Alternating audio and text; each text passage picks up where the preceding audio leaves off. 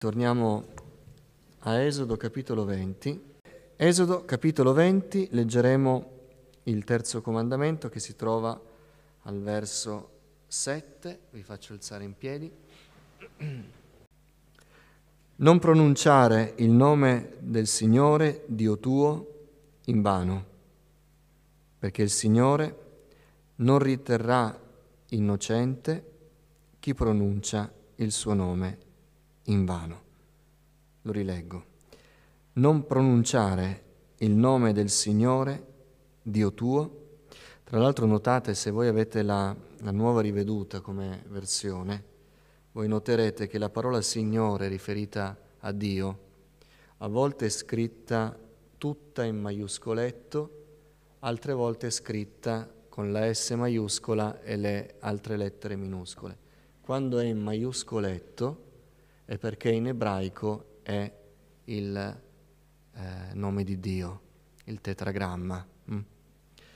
Questo è importante soprattutto in questo comandamento. Non pronunciare il nome del Signore, Dio tuo, in vano, perché il Signore non riterrà innocente chi pronuncia il suo nome in vano.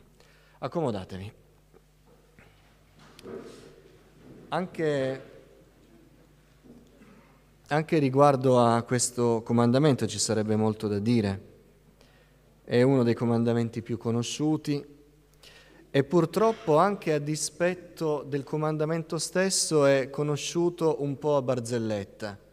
Eh, molte volte viene usato come modo di dire, eh, anche riferendosi non al comandamento stesso, ma al fatto di non dire delle cose che non vanno dette in generale. In realtà il comandamento è specifico e si riferisce a Dio e non è un comandamento, come dire, secondario, perché il peso che ci mette il Signore lo carica di una responsabilità incredibile. Il Signore non riterrà innocente.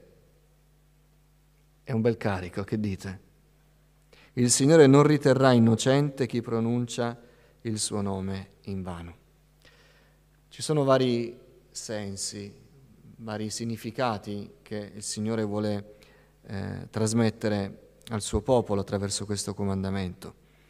Per esempio, non avere sulla bocca il nome del Signore per tutto, rendendolo declassato eh, a furia di, di pronunciarlo, eh, anche soltanto con eh, esclamazioni, benevole e noi sentiamo eh, l'espressione di Dio un po' in, uh, in, tante, in, tante, frasi, in tanti modi di dire, in, uh, in tanti modi di intercalare.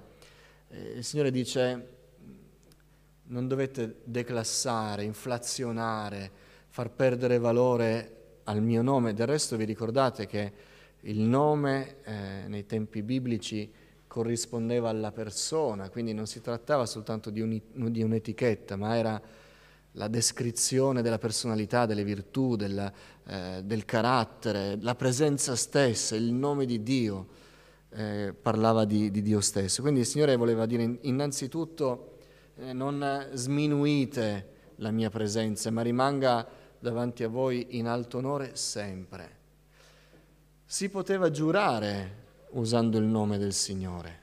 E abbiamo dei casi nella Bibbia che eh, riferiscono di questo. Ma il Signore dice in questo comandamento, se tu vuoi dare rilevanza al giuramento solenne per sancire eh, che tu assolutamente lo rispetterai, c'è un senso e dà autorevolezza.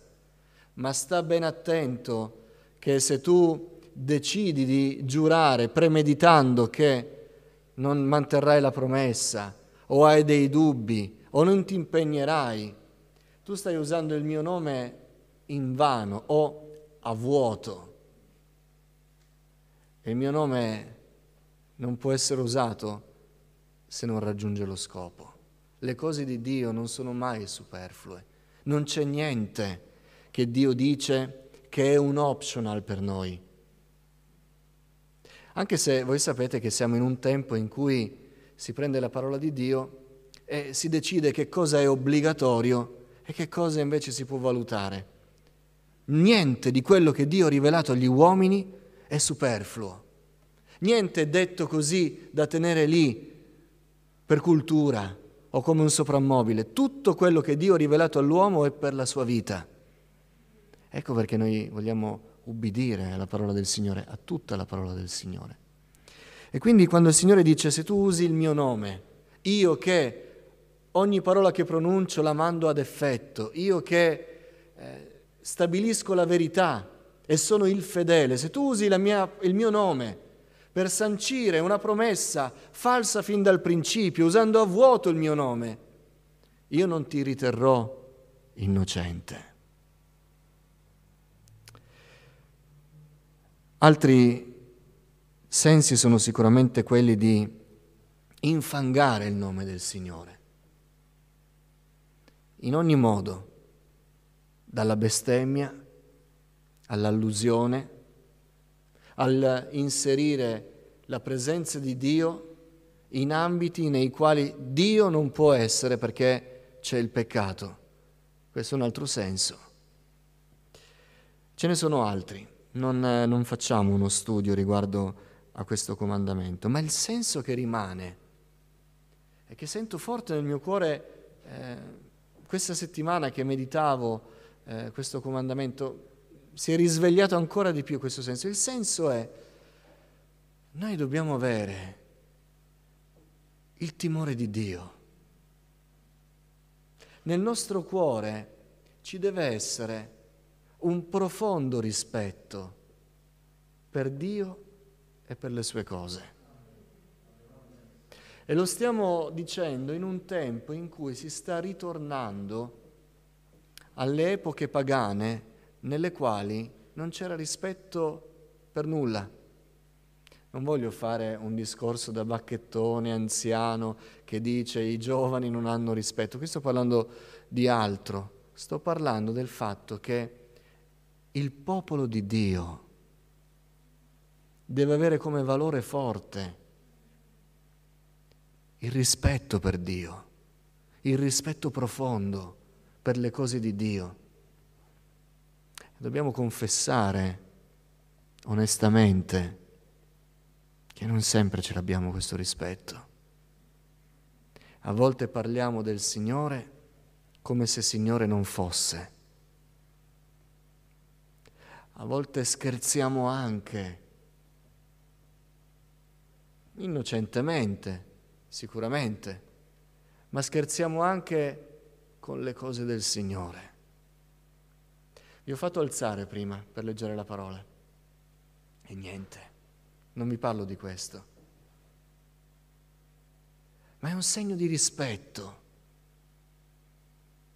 è un decidere di cambiare la posizione, di cambiare l'attitudine e anche la posizione del corpo per dire Dobbiamo interrompere quello che facevamo prima.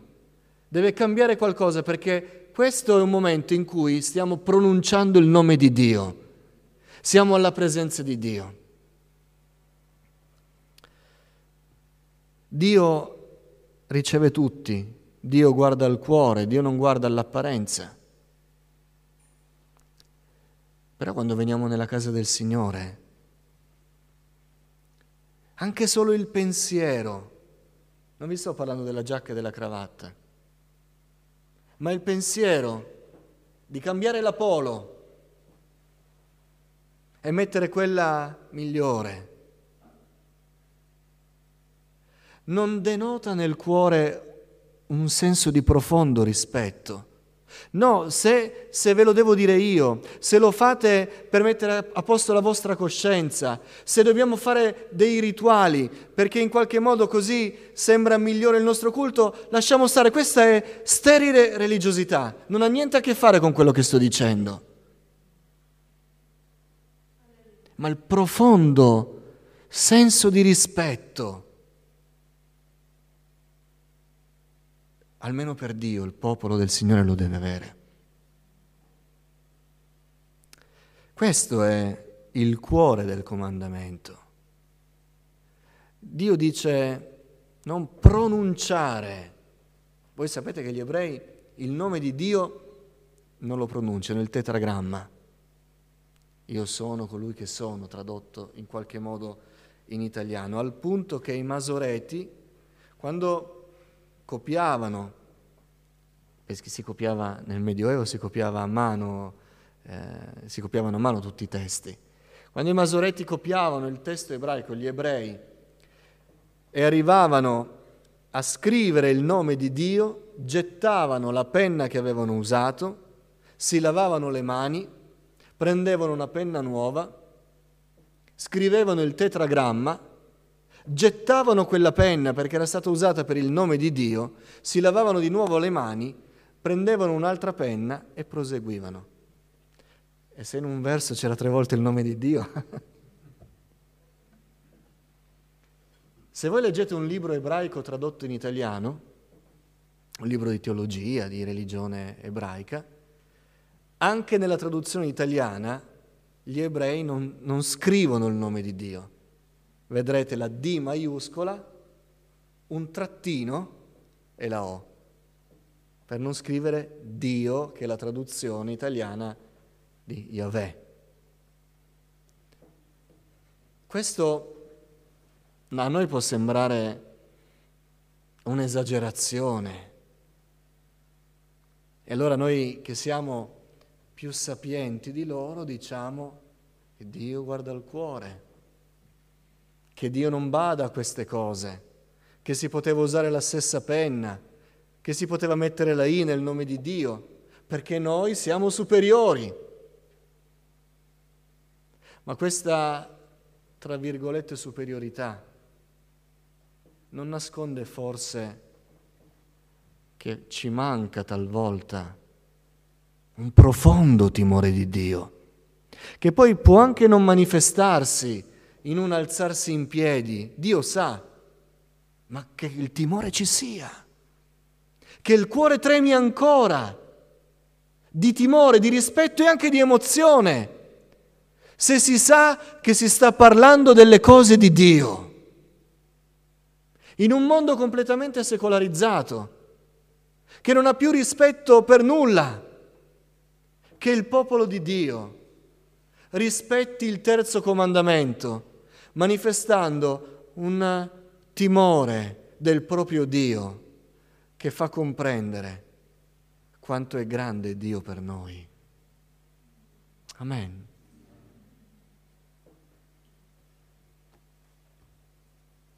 Perché è il nome di Dio, perché è la persona di Dio, perché ha a che fare con l'Iddio Santo.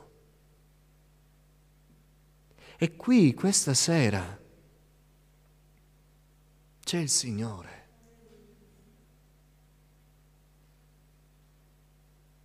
Quando noi cantiamo i cantici a Dio con la testa agli impegni che abbiamo lasciato a casa, alle cose che dovremo fare dopo, criticando quello che stiamo vedendo intorno a noi. Noi stiamo pronunciando, letteralmente pronunciando il nome di Dio in vano e che non ci stiamo rendendo conto che siamo alla presenza di Dio. E Dio, poiché siamo nella dispensazione della grazia, e ha dato il suo spirito che dimora in noi, non ha più bisogno di far tremare, scuotere le montagne con il fumo e il fuoco, al punto che il popolo di Israele era terrorizzato, ma non di rispetto, ma di spavento mortale, tanto da chiedere che non volevano più avere niente a che fare con Dio. Dio non ha più bisogno di manifestarsi così, perché si è fatto conoscere da noi dimora nel nostro cuore. E se noi abbiamo timore di Dio, quel timore, dimorando Dio nel nostro cuore, quel timore deve esserci sempre. È questo che vuole dire questo comandamento. Abbiate un rispetto profondo di Dio. Ora non si può imporre, non si può imporre il rispetto. Chi conosce il Signore avrà timore di Dio. Quando Isaia vide il Signore, ve lo ricordate, Isaia capitolo 6, non disse che bello, sono un privilegiato, Dio mi ha scelto, a me sì e a voi no, e io parlerò di Lui. No, disse, io sono perduto perché i miei occhi hanno visto il Re. E tutti quelli che videro il Signore, così è scritto nell'Antico Testamento, caddero a terra prostrati per il timore che la visione di Dio aveva suscitato nei loro cuori. Noi vogliamo avere il timore di Dio.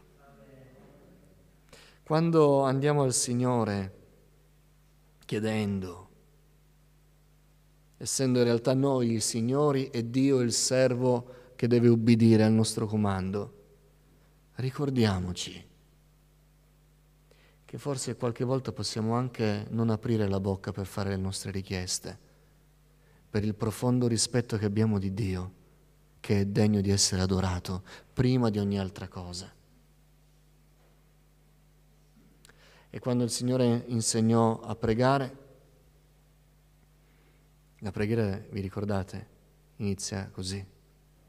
Padre nostro che sei nei cieli, la prima cosa che io voglio dirti alla tua presenza è sia santificato il tuo nome. Ho bisogno del pane quotidiano, ho bisogno che sani le mie relazioni, ho bisogno che mi assisti in ogni cosa, ma la tua presenza, al timore tuo, la prima cosa che mi viene da dire è sia santificato il tuo nome. Amen.